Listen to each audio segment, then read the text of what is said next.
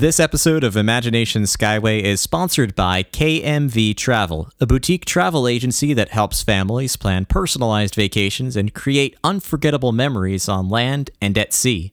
Not only does KMV Travel specialize in Disney destinations, they also provide travel guidance for most major cruise lines and family theme parks, which means they're your ideal partner whether you're looking to plan that perfect Disney vacation or seeking guidance on venturing somewhere new offering assistance with booking accommodations, tickets, dining experiences, ground transportation, stroller rentals, you name it.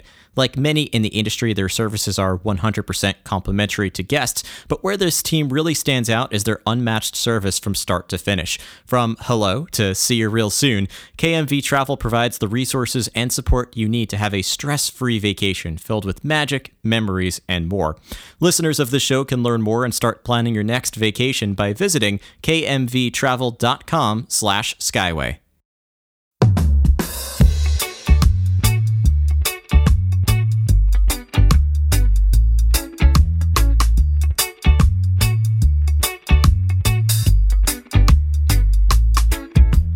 Welcome aboard Imagination Skyway, your grand podcast tour of the magic. I'm your host, Matthew Krul, and today's episode is part one of a two part discussion all about Disney Cruise Line. For years, many of you have asked if we could produce an episode to help you better plan a Disney Cruise Line vacation. With five ships currently in the Disney Cruise Line fleet and two on the horizon, over a dozen ports across three continents, and 10 types of sailing itineraries, each with its own mix of destinations and lengths, you could truly sail with Disney Cruise Line a hundred times and enjoy a unique experience on each trip. And since planning a Disney Cruise Line vacation is quite different from a Disney Parks itinerary, this two part episode is dedicated to helping you identify how to start planning, some of the details you should and will need to consider for your trip, what to pack, what's included in your package price, and what might cost a little extra, and most importantly, how to make the most memorable cruise experience possible. This episode, part one, is dedicated to the planning stages of the vacation. And then we'll regroup for part two to discuss the cruise experience and some things to consider that will make your vacation even more enjoyable. At the end of the show, we'll return to Imagination Central, where I'll share ways in which you can stay connected with the Imagination Skyway, how you can discuss this topic with others, and how you can help support and inspire the future of this show. Please remain seated, keep your hands and arms inside the podcast at all times, and enjoy your grand circle tour aboard Imagination Skyway.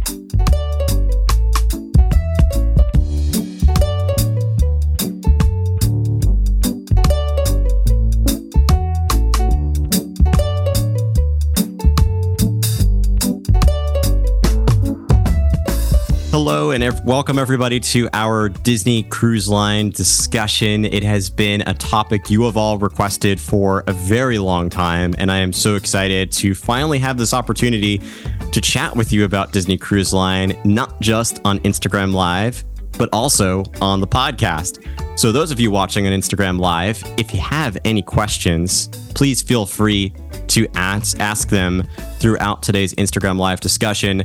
If you don't have any questions, sit back and enjoy because we are going to cover everything there is to know about a Disney Cruise Line vacation. For those of you listening to the podcast who are not watching the Instagram live, this is just another reason to follow us on Instagram so that you know when Instagram live events like these happen. Today's going to be special because it's not just going to be your standard Q&A listening to me talk about everything because I am not the Disney Cruise Line expert.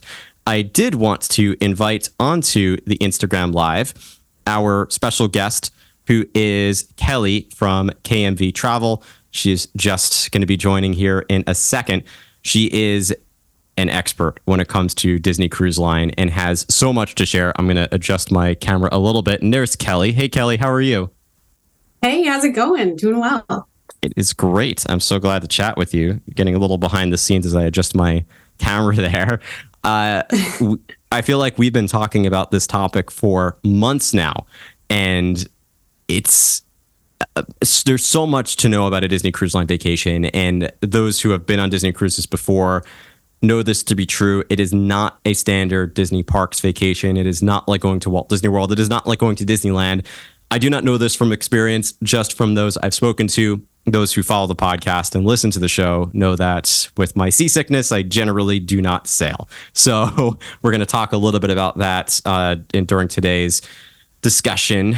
But I wanted to um, first chat with you about your Disney Cruise Line fandom. And maybe for those watching, I want to hear if you have cruised with Disney, your answers to these questions as well.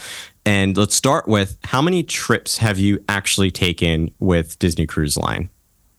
Uh, well, it totally is a fandom, so that was the right way to put it. Um, I have traveled seven times with Disney Cruise Line. Um, I've been able to do all the different classes of ships, which we'll get into a little later on because that might be confusing about what a class of a ship is. Um, but super excited because I have my eighth one scheduled for 2025 when the Treasure comes out. So um, definitely quite the fan of Disney Cruise. That's really amazing. Have you sailed with, we're not going to talk about the other cruise companies, but have you sailed with other cruise companies as well? I have, yes. I've had one. It uh, rhymes with Smoil, if you know what that is. um, and I, I, have to say, I'm a fan of most cruises. Um, but you can definitely see, as we'll talk about this, why I love Disney Cruise Line so much. Yeah, that's going to be a topic. It's a question that a lot of people had when they were submitting their questions ahead of time, and one that I had as well. And so we're going to definitely talk about that. Um, second question What is your favorite ship? I love the Wish. It's the brand new ship, our newest ship that we have with Disney Cruise Line. I say ours like, you know, I'm part like of Disney you, Cruise yeah. Line. But yeah, right? But, you know, once you go on your first cruise, you'll feel the same way. Um, it's just such a beautiful ship, the way that they've done things. And being a huge Star Wars fan, I absolutely loved it when I walked into their Star Wars bar that they have there, the Hyperspace Lounge. I, I'm jealous. I, you know, this is one of those cases where I, I always say to people, if Disney had cruise ships on land. Aulani is the closest thing to it, but if you had a cruise line experience on land, I would love it. It's just getting me out in the water is is a little bit challenging, um, but I'm excited. Yeah. I mean, I'm I'm jealous because of experiences like that. And third is obviously there's so many different Disney Cruise Line itineraries. It's unlike a trip to Walt Disney World or Disneyland. You can sail out of different ports. You can go to different locales, different number of days on the ship, what is your dream itinerary? The one thing you haven't done yet um, that is your on your must do list. Oh, there's so many. It's incredible. But I think doing the transatlantic would be my must do. Um, we did a British Isles cruise with Disney Cruise Line last year. Um, and right after that, they did the transatlantic cruise after. So they had people that were staying on from our cruise to do that back over to the US. And I think that just would have been so incredible to do. Lots of sea days, which probably wouldn't be good for you, Matt, but I would have been very excited for them. yeah, not my being in the middle of the ocean is not my ideal way to do it. But again, I think I'm I'm kind of an exception to this. Uh, most people, I would say, really don't mind and love to be on the water. And we'll talk about the ways to sort of curb seasickness and all that if you do fall into that category like me. Um, so let's jump into some of the topics. Uh, why should someone consider sailing with Disney Cruise Line? I think it's going to be different for every person, but you know, if you talk to me, I'm probably going to be able to convince you. Um, there's just so much to do on a Disney cruise. Uh, if you are a Disney fan, it is a must do in my opinion. Um, if you have people in your family who aren't Disney fans, this is a great way to get them to do something Disney with you. Um, there's so much that's on the ship for you, and also the fact that everything's kind of included in the cost of your cruise. So we can go into exactly what is included, but it's such a nice way to travel because your accommodations are right there with your transportation. So you're able to see all these different places within a much more consolidated time because you don't have to worry about getting from one place to the other. Um, like I said, we did the British Isles cruise, and my husband and I both said if we have children, that's the way that we are going to let them see the world because it was so easy to have our home base. And if we did have a child, it's just so simple to have all their stuff there. And we have the kids' clubs if we wanted them, things like that. So it's just really nice multi generational trips. This is like the best way to go with them because people can have, you can have seven people and have seven different vacations because of how much Disney Cruise Line offers. This you already tapped into a few subjects that we're going to have to explore because it, again, there is so much that's unique about a Disney cruise. It's interesting you talk about the perspective of being able to visit all these different locations without really you, you leave the ship to go into the port, but you're being transported on your vacation from one destination to the next, which is such a great benefit of taking a cruise and then having the Disney magic piled on top of that. And the Walt Disney Imagineering experience from an Imagineering geek's perspective makes it obviously next level compared to other cruise companies. But I have it from the reverse perspective where we went to the US Virgin Islands a few times. And on one of those trips happened to be in port on the on just on land from staying on land when the Disney cruise ship came in. I think it was the Wonder. This was years ago. Um, that came into the dock, and so there were all these Disney Cruise Line guests that were exploring the island while we were vacationing there. And on one hand, it made me, eh, you know, jealous that I was not on that ship. That I don't feel like I can do it. Um, and uh, it definitely was when I looked at the different ships that were in port, it was the one that called to me the most just from the design of the ship and knowing that it's Disney and just thinking about the guest experiences. And then they were in that morning and that night, I remember seeing the cruise ship in the distance with all the lights on, and it was very magical just to see it sort of sailing off in the distance to its next location. So it really does give you the opportunity to see the world. If there's a port, Disney can go there and they continue. We're going to talk a little later on about the adventure, they continue to expand beyond Port Canaveral and go to all these different locations. I mean, for a while it was the Caribbean and then it became the Mediterranean. I don't know the exact chronology of when the the different locations um, be- became new itineraries, but the Mediterranean, the Northwest, Alaska cruises, and soon you're going to have the ability to go to the southeast and explore an entirely different part of the world with an entirely new ship. So it's exciting to see how this fleet continues to evolve. And to your point, how it does give you the chance to see the world with Disney as your guide. Um, which is a very cool way to see the world. It's who wouldn't want to have Disney cast member service um, and Disney Magic sailing you all around the world, um, which is which is really cool. Um, and uh, Ari Lee on Instagram here says Alaska with Mickey and Minnie equals bucket list. I've seen a lot of my friends, fellow creators, taking that Alaska cruise and having an amazing time uh, with the itinerary, with the characters on board, with Mickey and Minnie's um, Alaska uh, get up that they have, their costumes. So it's every experience is very unique, which is kind of cool.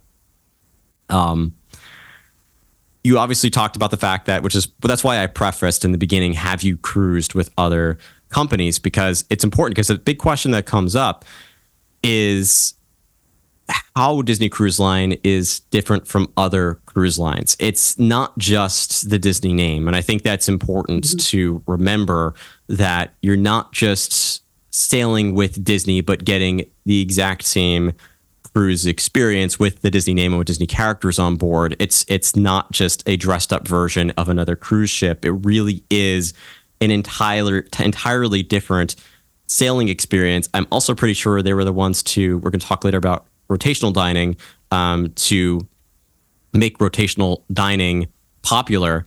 But other than the details of it, like what are some of the things that make Disney Cruise Line unique in this industry?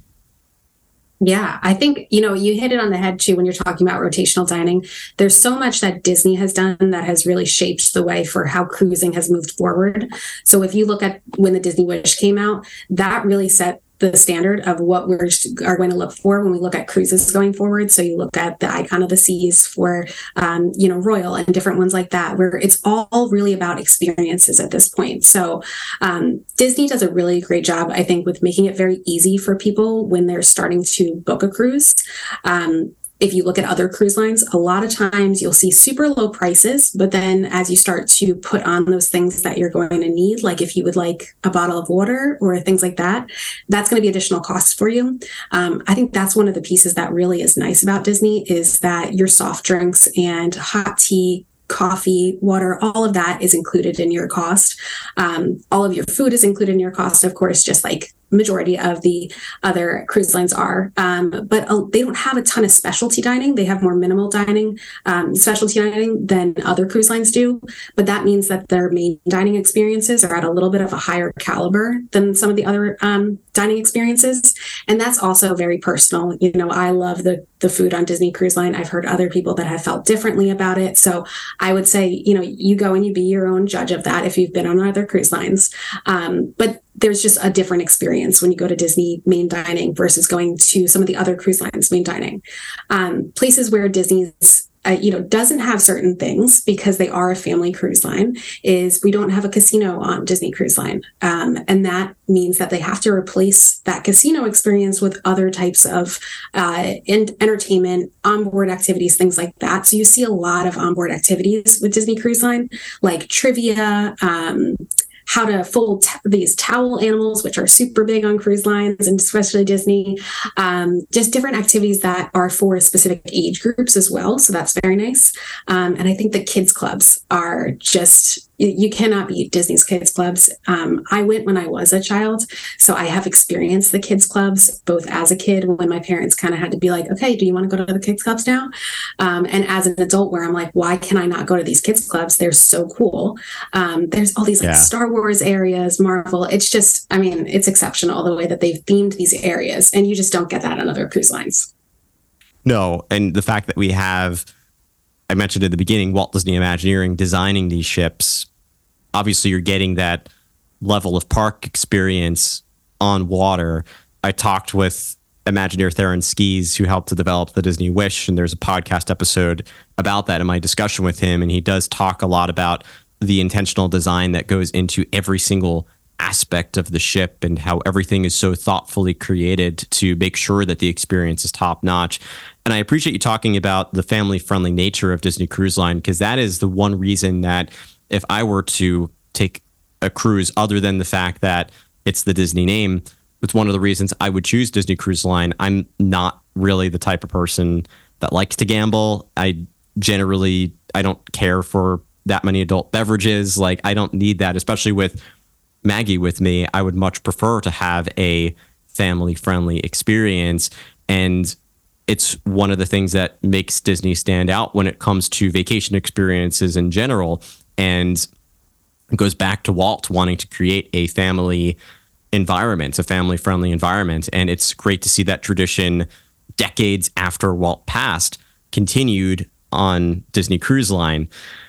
We'll talk a little bit about a topic I have not talked about before. I'm not going to discuss too much about it, and you'll hear why in a second, but I have, as I mentioned, never done a Disney cruise. But just this past year, some of you might remember I took a solo trip to Walt Disney World.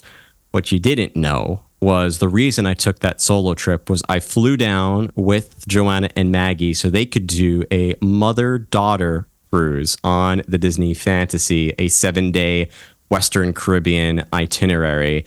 They had the best time. Joanna got the premium Wi Fi, FaceTimed with me, sent me plenty of photos and videos, came back with a summary of the experience and an analysis of whether or not she thought I could handle a cruise. Her this her and she's very blunt and honest with me and she said matt it's probably not for you so um which i appreciated the honesty and it made me feel so much better knowing that i had an answer about whether or not it would make sense for me um, with my seasickness and motion sickness. Again, we'll talk a little bit about that. But one of the things that, and the reason I bring this up, I'm probably going to do a separate episode with Joanna so she could talk about the experience of bringing an infant onto Disney Cruise Line because I think that's a topic that is really relevant to this group and many, many of you would probably appreciate hearing her perspective.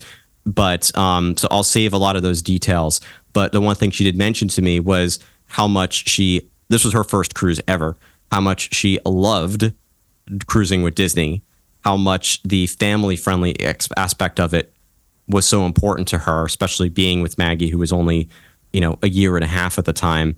And she came back saying, if I ever do another cruise, which she plans to, um, then it's only going to be with Disney. This is the only cruise line I'm going to sail with for so many reasons. Um, my neighbor, who might be watching, she follows me on Instagram. She actually also said to me when she found out that Joanna was going on the cruise, how much when her kids were young, they loved sailing with Disney Cruise Line. And the cleanliness was the other thing that she mentioned to me. They had sailed on other cruise ships before, but the Disney Cruise Line fleet she described as immaculate. Her, her exact words to me, please don't do this, was that she felt like she could lick the floor, that it was that clean. So. um, so anyway, there's so many reasons, so many reasons that it's different. But I thought that people would appreciate hearing that uh, that unique that that news that piece of news I hadn't shared. It's been months, um, but I have lots of content of Maggie on Disney Cruise Line. Um, let's talk a little bit about how we're going to structure this conversation. We're about 20 minutes in, and I haven't brought this up, but this is structured the way I'm going to be asking these questions is designed to think about holistically Disney Cruise Line, how it's different. We're then going to move into some more of the tactical planning that goes into every aspect of getting ready, like how you decide what how to cruise with Disney, when to go, which ship to pick, all those questions, how to pack, and then we'll get into the experience and things to take advantage of and how to make the most of a Disney Cruise Line vacation. Um, so before we get to the specific planning, the last question I ask from a holistic perspective, we talked a little bit about how Disney Cruise Line is different from other cruise lines. We talked about how Disney Cruise Line is similar to Disney parks. How is a Disney Cruise Line vacation different from, other than the obvious being on water, um, different from a Walt Disney World or a Disneyland vacation? I think it's it's kind of like worlds away. As much as it's Disney, and you still get that you know level of service that we expect from Disney, and you still have the characters and everything like that. It's just a totally different experience. So you can take it so much slower with Disney Cruise Line. It's not as much pre-planning as it would be for a Walt Disney World vacation or a Disneyland vacation. You're not getting up at 7 a.m. to get lightning lanes, or you know checking your phone to see if you can get a dining reservation, things like that. A lot of that is kind of structured for you. So. Um, um, you can get up at, you know, 12 in the afternoon if you want to, and there's going to be food available because there's food available all the time. Um, you can make uh, reservations for onboard activities in advance, um, depending on when you're, uh, what kind of, if you're in the Castaway Club, which is their um, loyalty uh, club, basically, you'll have certain dates that you can make that versus a first time cruiser. So you can get those, and that may be your schedule. But your schedule is going to be very open for the day. Um, and there are activities that you can kind of decide to go to that day. You'll be able to see that in the cruise app, but it's not going to be the same as, you know, as a unit, my family of eight that has grandma and grandpa, mom and dad, and kids, we all have to stay together and do, you know, we're going to Space Mountain right now. Um, and then we have lunch at this time. It's going to be more fluid in terms of what you're able to do you can have people that are doing the same thing or you can go off and do something else and then come together for dinner which is what i love about it. And it's just it's a such a relaxing vacation. I think it's the most relaxing vacation that i have ever taken for sure. Well that's a great statement to make. And i love the idea of a relaxing disney vacation not something that happens often. Done episodes about staycations at Disney and staying at a Disney resort and making that your home base and not going to the parks for the Disney vacation. But honestly, who really does that when they go to Walt Disney World or Disneyland? You want to go to the parks. Um, it's rare that we take a Disney staycation. So the idea of a relaxing Disney vacation is wonderful. Um, so let's talk a little bit about planning a Disney vacation on at sea.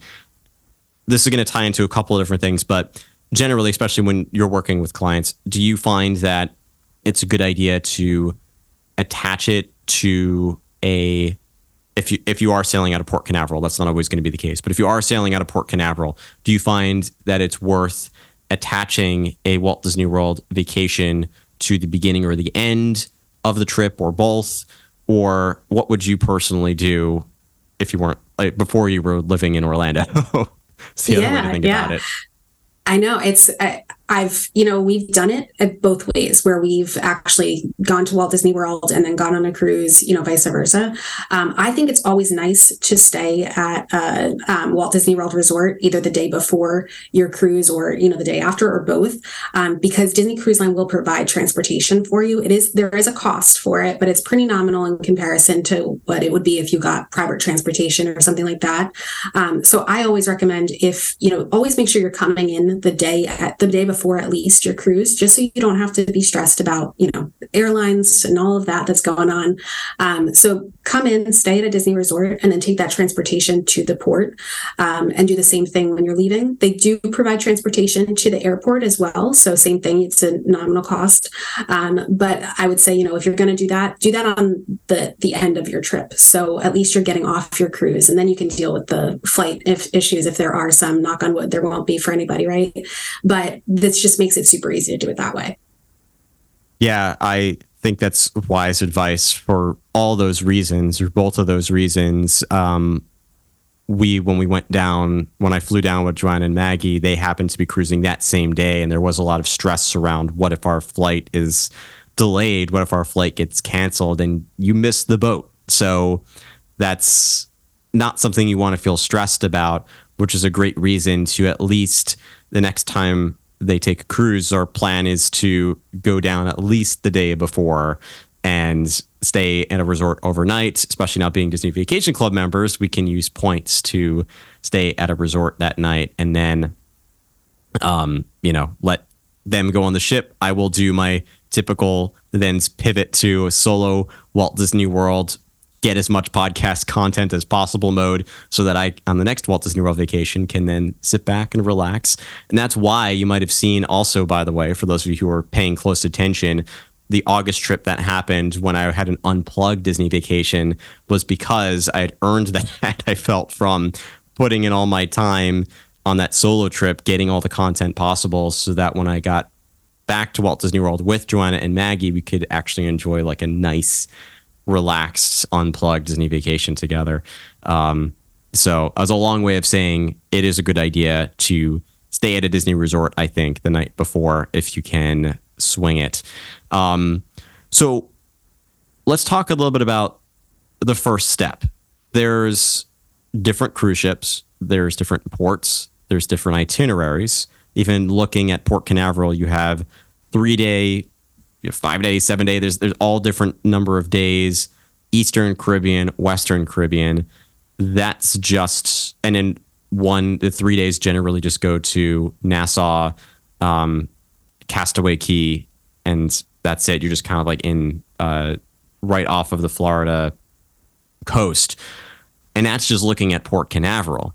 There's also different times of year there's also different ports. There are many times a year I've seen Disney cruise ships once in a while out of New York. There are Disney cruises out of the Mediterranean. There are Disney cruises, like we mentioned, out of Alaska. Sometimes they're out of the Houston, New Orleans. There's a number of different places that they've gone. So what's that first step? You're like, I just want to take a Disney cruise, but there's so many options that are available. How do you recommend starting this planning process?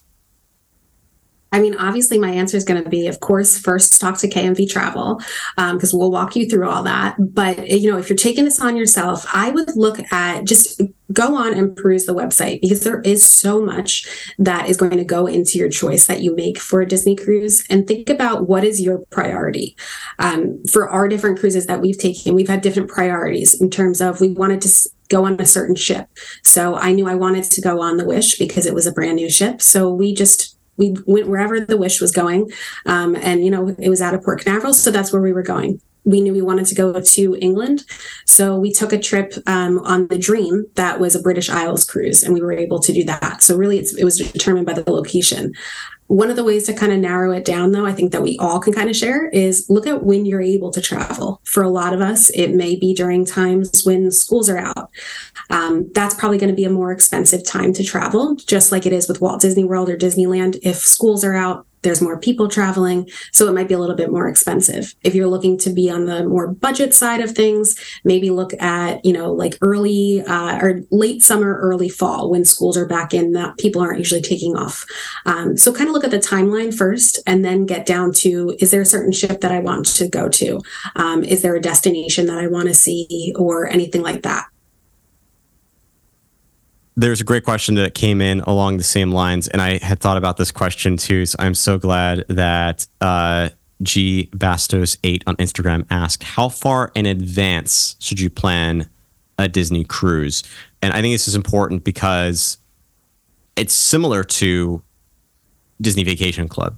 If you want, and we talked about this, I talked about this with Brooke and Philander in our episode about this too. If you want last minute reservations, they're possible to get, but you have to be very flexible on where you want to stay. But if you really want, we talked about in that episode, Bay Lake Tower Deluxe Studio for Mickey's Very Merry Christmas Party, you got to book that at the 11 month window, or else you're probably not going to get it.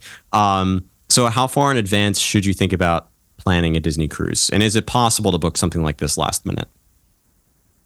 So the thing with Disney Cruise, and it, this is going to be with any cruise line, um, you're going to get your best pricing the earlier you book because cruise line pricing is based on availability. So as more uh, staterooms are booked, that means that pricing goes up.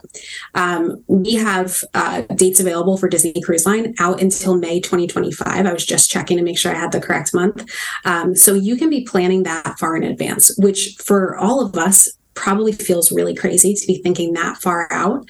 Um, but that's when you're going to get your best pricing, your best availability, and it's also going to allow you to pay that off prior to that, you know, over that time. Um, so you can make monthly payments. So you can make it be not as much of a, you know, hassle in terms of the financial side of things. Um, so there are last minute sailings that you can get, but the pricing is probably going to be pretty high. Um, you'll see that Disney Cruise Line is not going to be the same as Walt Disney World, where they kind of release these promos that come out, you know, every season. Um, Disney Cruise Line, they do have a promotion that's going on right now for 50% off of your deposit um, through sailings through uh, 2025. I believe it's um, the beginning of 2025. Um, but if anyone's interested in that, they can obviously reach out. But that is something that you could take advantage of. Those are kind of far, few and far between. So when you do see something like that come out, that's when to really jump on it and take advantage of that. That's a good thing to note. And uh, I agree. I've rarely seen promos the way you see right now. Um, how many offers are there for Walt Disney World? I think there's four, five, six that are happening just right now yeah. for Walt Disney World. Obviously, there are some tailored to Disney Plus subscribers, Walt Disney World annual pass holders.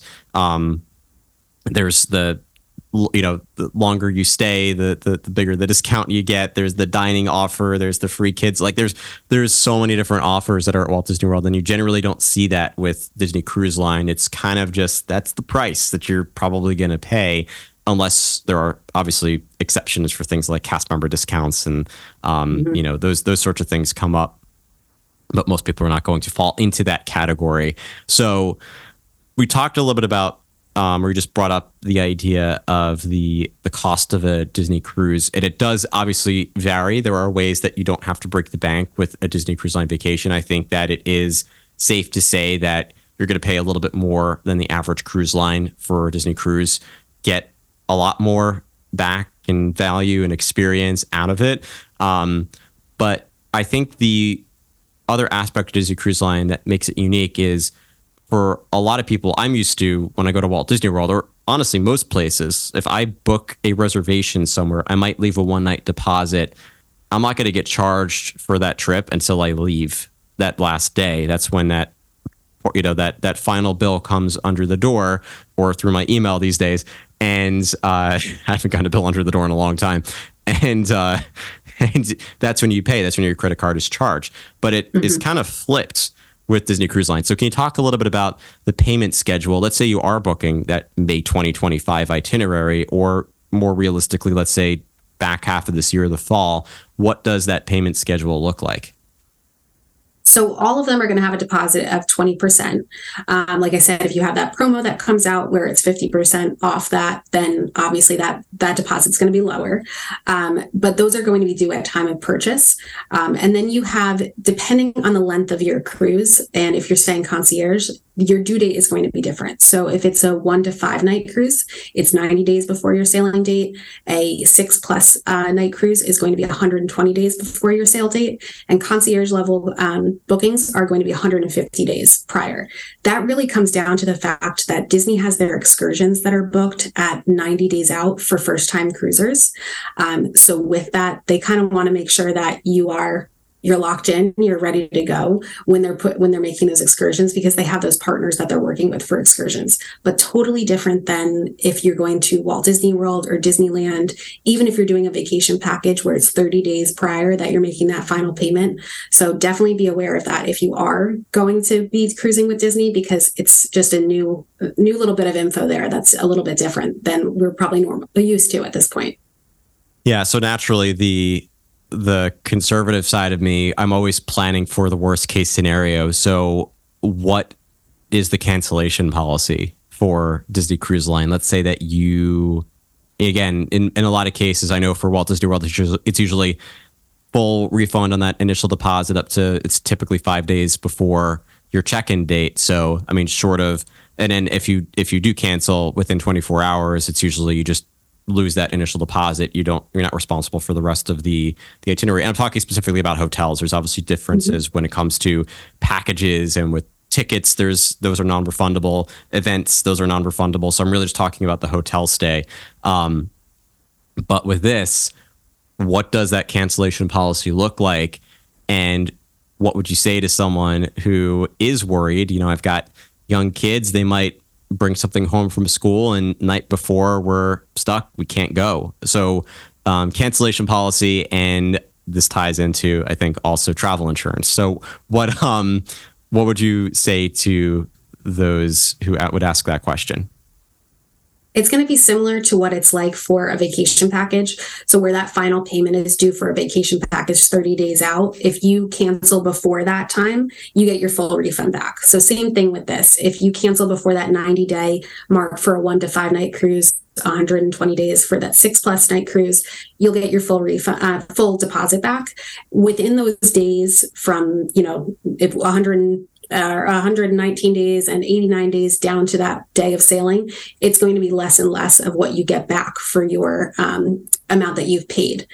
With that, like you said, Matt, the biggest thing that I can recommend, and I recommend this for everyone, even if you're like, I'm getting on this cruise no matter what, get travel insurance. It is always worth it. It's especially worth it with a cruise. There's going to be medical insurance that's included in that. So you'll have certain coverage um, that you don't have on your normal insurance. It's a super low fee in comparison to what you may be knocked with if something happens. So always, always, always get that travel protection. Yeah, it's advisable to do that for sure for something like this. And it's, um, you know, from a, a, a business perspective too, I'll say that it really has a lot to do with the fact that once that ship leaves, it's not like they can replace that room. So people who don't show up, they have Walt Disney World, if there's, I remember as a cast member, if there was a quiet day, an unexpected quiet day, they might send me home early as a cast member, but they can't do that on Disney Cruise Line. Mm-hmm. so they have the same expenses no matter if you cancel it or not, um, which is a little bit different than an on land experience. And the other difference is they can't backfill that room quickly with these last minute deals. Once the ship's gone, it's not like they can, you know, helicopter you in and get you into that room. Um, so it, from their perspective, is important that they obviously make sure that every room is filled, um, or at least that their planned capacity is reached, so that they, you know, they from it makes financial sense from that cruise's perspective. Uh, so it's that's sort of the the behind the scenes reason. Not that I work in the cruise industry, but that's sort of the behind the season scenes reasons why um, the experience is a little bit different when with stricter cancellation policies um, than what you would get on a land experience. And now you've talked a little bit about the concierge level, which is obviously something I would be looking at because I mean, it's a little bit more expensive to go with those. I've heard from people who have done it. They've had some wonderful experiences with it. But I do know that there are different stateroom options, much like you would get at a, a moderate or deluxe resort, even a value resort. You sometimes get that preferred room or the standard room, that moderate resorts, depending on, I mean, Coronado Springs, I love talking about. You have like 10 different room categories at Coronado Springs. So, what are the stateroom options on Disney Cruise Line and how specific can you get with selecting your stateroom? Because they can your experience can vary a bit if you know depending on which which stateroom you get from a motion perspective, from a view perspective, all kinds of things. Um, so yeah, what are the options? Yeah. So you're going to have a few different options that you can choose from. There's interior rooms, which means that you're not going to have a window. Um, on some of the ships, you do have basically a magic window, which is pretty cool. So you'll have what looks like a porthole, and then there's a um, TV screen in there, and you'll be able to see the outside through the TV screen. Um, and some Disney characters will go by. So that's kind of neat. Um, you'll also have um, ocean view rooms. So those are going to be ones that have a porthole, so a window, um, but they're not going to have, you know, a balcony balcony for you go to go out on. If you wanted a balcony, uh, there are ocean view rooms with veranda. Um, uh, these are always the ones that I get. I like having them because I, while I don't really get motion sickness, sometimes it kind of gets me, and it's nice to just be able to walk out and you know get a little breeze. Um, and then there's the concierge level rooms. Within these categories there's also going to be different types of um, rooms that you can get. So you can do guaranteed rooms which means that basically you're not going to select the room that you're staying in. Disney will place you in it you know pretty much the way that we see hotels where they just kind of place us in a room that's going to be your least expensive option. But if you want to pick your room so you know i want to have a stateroom that's in the middle of the ship. I want to be you know the middle of the way up the decks um, because i know that's going to kind of give me the the most stability. Um, you can go ahead and pick your specific room that you want. There's people that they will always you know sail on the same ship in the same stateroom because they love that particular stateroom because it's near the elevators or it's you know right above the kids clubs or whatever it may be. Um, so it's nice because you do get to be that specific or you can say i want to save a few dollars. I'm going to let disney pick for me. Yeah i might actually opt for that that option if they were to implement it at the disney resorts just because i would want to pick out like where in the resort I would want to stay. I have that favorite room in Gran Destino Tower on that favorite floor that uh, I would want to take advantage of. I tell you, also, my dad would absolutely take advantage of that too because he's very selective about the room that he wants whenever he shows up at a hotel. Doesn't matter where. It's like it's got to be that perfect. If it's a scenic location, that perfect view. It's got to be just like yep. just right. So I feel like it's perfect for people who want that just that like you said it's it's this distance from the elevator or this distance from the kids club or it's this positioning on the ship. Um, it makes a lot of sense. Um, joanna did take that option. She did select and i remember that's i knew the answer to that question but for those who were listening i wanted to make sure that was discussed. But she did select a specific room number on a specific floor and it was nice that she kind of knew going in exactly where she was going to be and what that experience was going to be like um, for planning out airfare if you are not going to be staying the night before or the night after, I think it's important to know when the ship leaves. We're talking specifically about Port Canaveral. There could be differences in other locations, but when the ship leaves and when the ship docks, and essentially when you have to be on the ship by, what that last call is, and when you have to be off the ship by on your departure day, which they do, I believe, turn around that same day. Like you get off the ship and more people get on that same day and it leaves that same day. So it is a really quick turnaround, which is why I know it's sort of an early earlier checkout than most people might be used to at a uh, a Disney Parks vacation. But yeah, what is the um, what does it look like in terms of when the ship leaves port or when that last call is, and generally when you should be or need to be off the ship? Yeah. So on your embarkation day, so the day that you're going to get on the ship, um, the ship is going to leave at 4 p.m. So you need to be on before that. So you should definitely be planning your your uh, travel to be well before that. Because um, remember, if you are coming into Orlando International Airport, you're then going to have to get over to Port Canaveral. It's about 55 minutes or so. It's not a long trip, but you still want to make sure you have that time and you need to get through the whole um, onboarding um, process. Um, with that, when you do check in, you're going to check in online uh, 30 days prior to your sale date. You'll be selecting a time, um, or it could be it could be more than 30 days if you're a castaway member, but you'll select a time that you're going to be at the port, and that's going to be your check in time. Um, so you just want to be aware of what your check in time is when you're making that uh, your flight reservations too for embarkation day. For disembarkation day, um, it's going to be a little bit earlier. So you will be given a uh, tag the night before. Um, there's going to be a luggage tag that's going to be have one of the characters on it, um, and then that next morning you're going to see that those tags with that character are going to be called. So you may have a Daisy tag, um, it'll be over the speakers on the cruise ship, and then they'll let you um, exit. So you'll have breakfast, and then you'll go off. Um, they do uh, recommend that you have flights after a certain time. I would just, if you're going to do that, work with your travel advisor or search online um, through their website to see what that time is that they recommend. But I believe it's after, you know, like one o'clock. Um, but don't quote me on that one. Um, but if you do have an earlier flight, one of my greatest pro tips is that you can do express walk off. So you won't give your um, luggage to them the night before um, because Disney will take your luggage and bring it off the ship for you, which is really nice. But you will just keep your luggage with you, and then at seven fifteen in the morning, that's usually the time uh, you'll be able to just do express walk off, and you don't have to worry about getting your bags or anything. So if you have an earlier flight, that's definitely the way to go. Yeah, that would be certainly something worth doing, especially if you do have that early flight.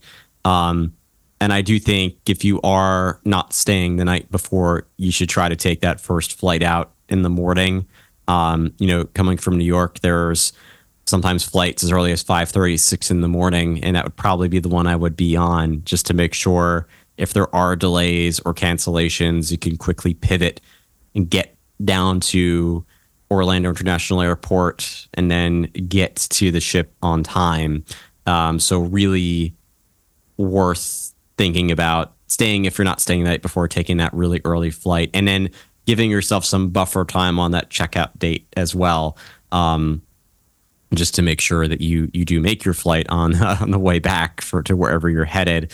Uh, we talked about you mentioned the arrival process which i definitely want to get to but before we get to that you also briefly touched on the idea of disney offering transportation. Now and it's i know it's for an additional fee uh, but what does that process look like if you are at Orlando? I got a thumbs up on Instagram Live. I didn't know they did that here. I know they did it on Zoom.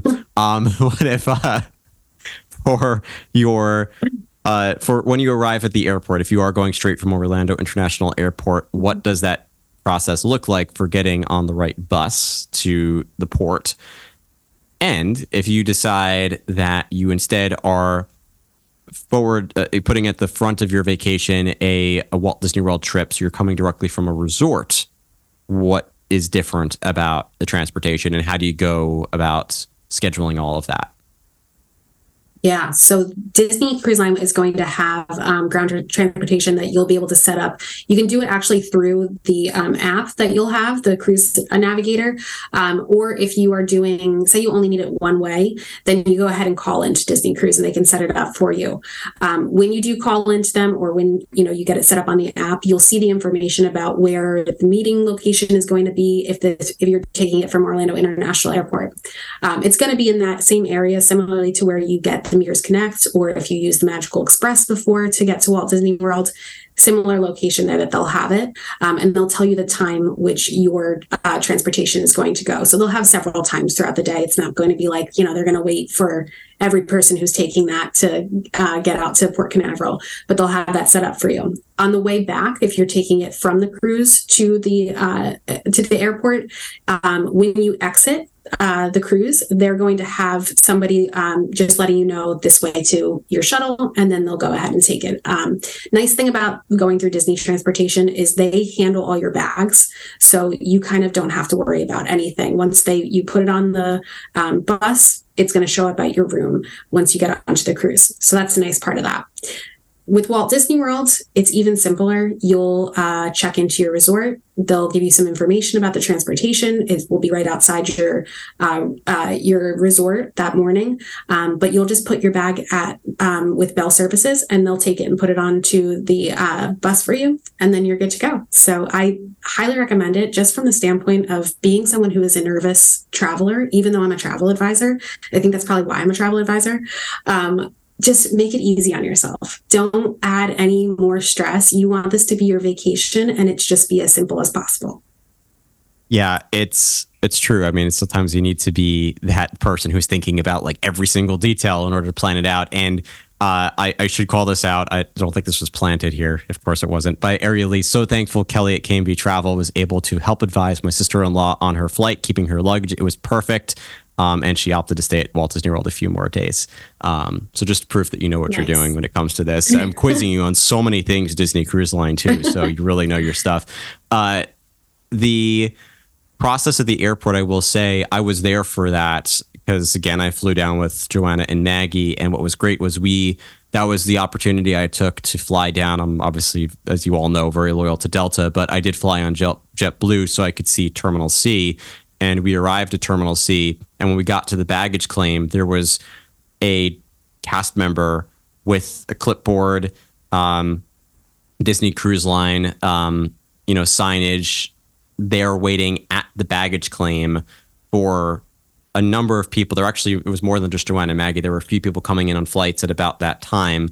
And once they had everybody on that checklist from who were supposed to arrive at that time ready, he escorted them to directly to the bus, um, which was great. So if you are arriving at the airport, they seems like at least at Terminal C, they're actually waiting at baggage claim for you. That's similar to if you were to hire a private car service what would happen is they would wait for you just before a baggage claim, holding up that iPad with your name or that that you know that written sign with your name. Um, so it's really cool that all these little details you talk about, just leaving your luggage with Bell services, they sort of whisk it away. There's all these little extra touches, this added level of service that makes it a really premium experience.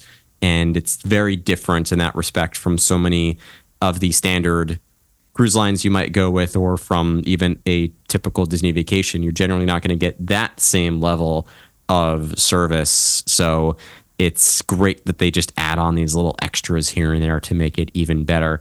Before we get to talking about the fun stuff, now that we're we've planned everything, um, and actually there is there is one other one other question I did want to ask about this.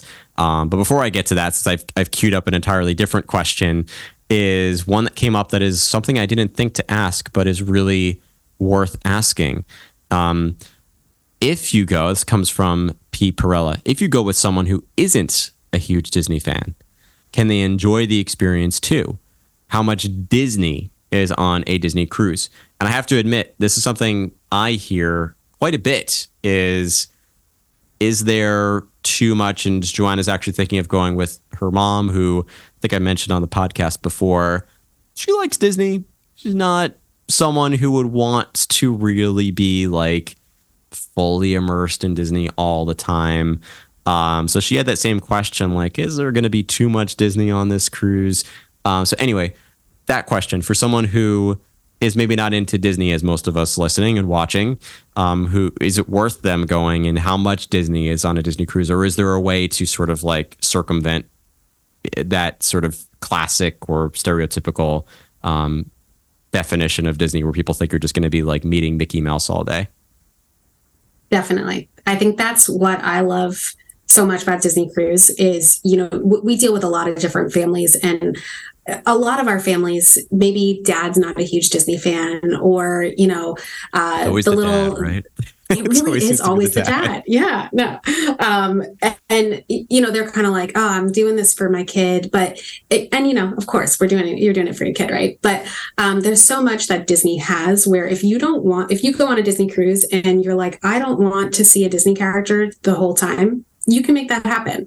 Um, there might be some main dining experiences that I, as your travel advisor, would say maybe you should, you know, skip this one and maybe go to Palo that night um, for the adults but there's definitely things that you don't have to be it's not going to be disney in your face the whole time um, especially i can say going on the british isles cruise when we did that it felt like a very different experience than when i went on one on the wish at a port canaveral that was a three night and went to disney's private island there's definitely a lot more disney in that because you're going to a location that disney controls right with Castaway Cay. um, but when you're doing other cruises there's a lot of things that aren't Disney. It's truly just your transportation is provided by Disney in a, a lot in that uh, aspect, but you don't have to be in line for characters. Um, a lot of the uh, adult areas are not going to be very Disney. Um, there's going to be elements of Disney, but it's not going to be like in your face, um, you know, with Mickey coming to give you a hug or anything like that. Yeah, and Christina, my friend from way back in the day, we worked at the Disney store together. Um, she chimed in on Instagram Live here because she cruises a lot with Disney. Uh, classic ships would be perfect for those who might not want that Disney experience. Specifically, the Wish and the Treasure are much more thematic in your face, um, which makes sense. People are, I think, as they're cruising with Disney, Disney's getting a little leaning in, a little bit more to that immersive experience, much like in the parks. Uh, we have that. I'm looking forward to that haunted mansion bar that's, coming to the Disney Treasure. It seems to be really cool. But they they announced like Jungle Cruise theming and Haunted Mansion theming, and even with the Wish, Star Wars theming, and all all different types of really Disney Disneyfied. Um, uh, or Disney themed environments, mm-hmm. which obviously it's great to know that if you do want a little bit less of that, you could dial it back with some of the classic ships right now. Um, so let's pivot. We talked a lot about planning. Oh, I'm sorry, I forgot that extra question that I said I was going to ask. Packing for a Disney cruise. We talked a lot about luggage. Um, what might someone not think of? There's obviously the the standard things you need to pack. Um, I think everybody has their must do list for packing essentials. But what is different about packing for a Disney cruise? Would you advise anything you don't bring with you that you typically would, or that you sometimes don't think about that you really do need to plan to bring on a vacation like this? So, one thing I will say not to bring is a steamer and this is a very weird thing, but if you've been on a Disney cruise, you're probably laughing right now because you'll see that people will try to bring steamers on and you're not allowed to on Disney Cruise Line because of um, because of the electric that they have. So um, you'll see at the end of a Disney cruise, there's a table that basically has everything that was, you know, not allowed to bring onto the cruise that they're now holding for people, and you just see maybe 25 steamers there. So um, definitely so a steamer. Funny. Don't bring that. Yeah, um, but I think things to think about bringing that you might not think about for a traditional Disney World or Disneyland vacation. Um, think about if you're going to want to change for dinner at night. I know for me, I bring two outfits a day um, because I enjoy getting, you know, dressed up for dinner. You don't have to get dressed up for dinner. That's not a requirement. Um, you know, you kind of just can't walk in in like your bathing suit. Um, but that's something that, you know, you can kind of get dressed up and you can get a nice picture with your family. So that's something to consider. Um, I also always pack um, things for motion sickness just in case I do get something. Um, there is a health center on board. So you can go down and you can get Dramamine from there. Um, you know, the same way that you would deal with maybe like a first aid um, at Walt Disney World, but this is a little bit elevated. So if anything happens, you can go down to that um, that area of the ship on deck one. Um, but I always make sure I have you know the Sea-Bands, the Dramamine, the um, little uh, stickers that you put behind your ear, things like that. Just think about that kind of stuff. Um, and then I also would recommend bringing a cup that you can refill. Um, Disney has uh, stations on the on uh, their pool deck um, that's going to have soda that you can get throughout the day, uh, tea, coffee, things like that. So you can go there at any time and just bring a cup that you can fill up, or else you're using these little kid cups um, to fill. So it's just you know a lot more waste, and you don't get as much in, in a cup. So I always bring a cup with me. Interesting. And someone else mentioned the door magnets. I know that's really popular on yes. Disney cruises as well. Mm-hmm. Yes, so that's a good sure one. To, Definitely decorate your make doors. Make sure to pack those too. Uh, all right. So now I think we've exhausted a lot of the prep questions I wanted to ask. So we're going to pivot. We had phase one all the holistic perspective of Disney cruises and planning and thinking about the arrival process and all that, um, or at least getting to Port Canaveral. So now we've done all that planning. We didn't have to cancel. We've we've made it. We're we've you know the we've gotten on that shuttle. Um, we're now at Port Canaveral. We brought our car. We rented a car. We brought it with us. Whatever, however you got there, we're there. Um, Oh, one other question I should ask about packing, by the way. Passports. is that something that also is a necessity? It is a necessity. Great question. Great reminder. If you book through me, you'll probably get about six reminders about your passport.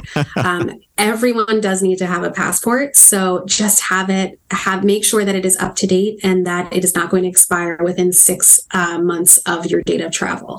Um, so that's something to be aware of as you begin booking as well this came up with our episode about Disneyland Paris, and Christina, who just commented before, was my guest on that episode, along with my friend Richard. And the idea of making sure you had a passport came up, and Christina mentioned that not a lot of folks here in the United States have passports. So if you do want to take a Disney cruise, make sure that you do bring a passport with you. Um, follow up question from my Krish, which I think is important, and I think it's the same answer though. Um, if you don't get off the ship, do you still need a passport? You do. Yes, mm-hmm. they're um, super. This it's you'll have to have the passport because to get onto the ship, and they basically um, will work with whatever the ports are to let them know, hey, we've identified everyone's passport is you know good to go for those areas. Um, when we were on our british isles cruise um, i think it was when we were in cork in ireland um, we actually got a letter the day before letting us know that the um, port that we were going to was going to collect all of our uh, passports and verify them. So we had to bring our passports down to guest services and have them looked at by the officials that were there. So um, if you really can't skirt around the passport, unfortunately, um, it's just, you know, it's just part of the cruising experience. We're getting a lot of qualifying questions. Brandon asked this question. I think it's the same answer, Brandon. Infant passports. If you have a baby, they also need a passport. Is that right? They do. Yes. Yes, mm-hmm. they do. Yeah and this is one of the reasons we got Maggie's passport so early is we wanted her she doesn't look a lot like her photo anymore but we wanted her to be able to do this and she went on that cruise with her passport um, and it's going to obviously come in handy for all of our other travels as well so um, always worth having a passport but that is another packing essential um, Okay, now I think we've exhausted everything, but I did want to. It all of a sudden the passport just popped in my head. Is that we need to make sure to talk about this. Um, yes. So now we've gotten to the port. What does the arrival process look like? Getting on the ship that day, and the beginning, it, I'd say, of like you get getting onto the ship, and then the initial events and happenings once you do get onto the ship. Yeah. So for Port Canaveral um, or anywhere that Disney has their own um.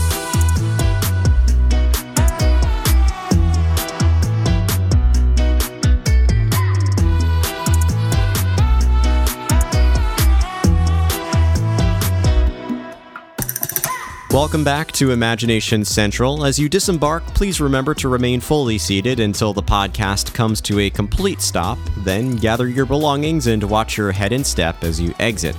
After you exit the episode, I encourage you to engage with the show by following Imagination Skyway on your favorite social media app. And if you enjoyed this episode, please be sure to share it with anyone who might enjoy our discussion today and leave us a rating or review in your favorite podcast app. If you're listening on Spotify or already following us on social media, be sure to answer our question associated with this episode, which is for you to tell me your favorite Disney Cruise Line ship, or if you haven't sailed with Disney before, the first one you'd love to board for a Disney Cruise Line vacation. Plus, if you are interested in sailing with Disney Cruise Line and either don't know where to start or simply want to make your experience even more amazing, definitely head to KMV Travel. Thanks again for joining us, Kelly. By visiting kmvtravel.com/skyway or reaching out to Kelly directly on Instagram at Kelly's Magical Vacations and just let her know that Matt sent you. In addition, be sure to explore Imagination Skyway on the Patreon app or at patreon.com, where you can enjoy bonus podcast episodes, on demand scenic audio recorded at the parks, and even more content to enjoy, as well as a private community of listeners where we host weekly watch parties, small group video calls, and lots more fun. These terms and conditions and perks are subject to change depending on when you are listening to the show. Last but certainly not least, remember that achieving your dreams all begins with some self belief plan of action, and perhaps a bit of inspiration. It's all possible if you're willing to put in the time, the energy, and the work to make your dreams come to life. Perhaps your dream right now is to sail with Disney Cruise Line. Go make that dream happen, whether it's reaching out to Kelly or doing more research, figuring out whatever it is you would like to accomplish on your Disney Cruise Line vacation and how to make that dream a reality. Thank you so much for riding aboard Imagination Skyway, and remember, if we can dream it, we can do it.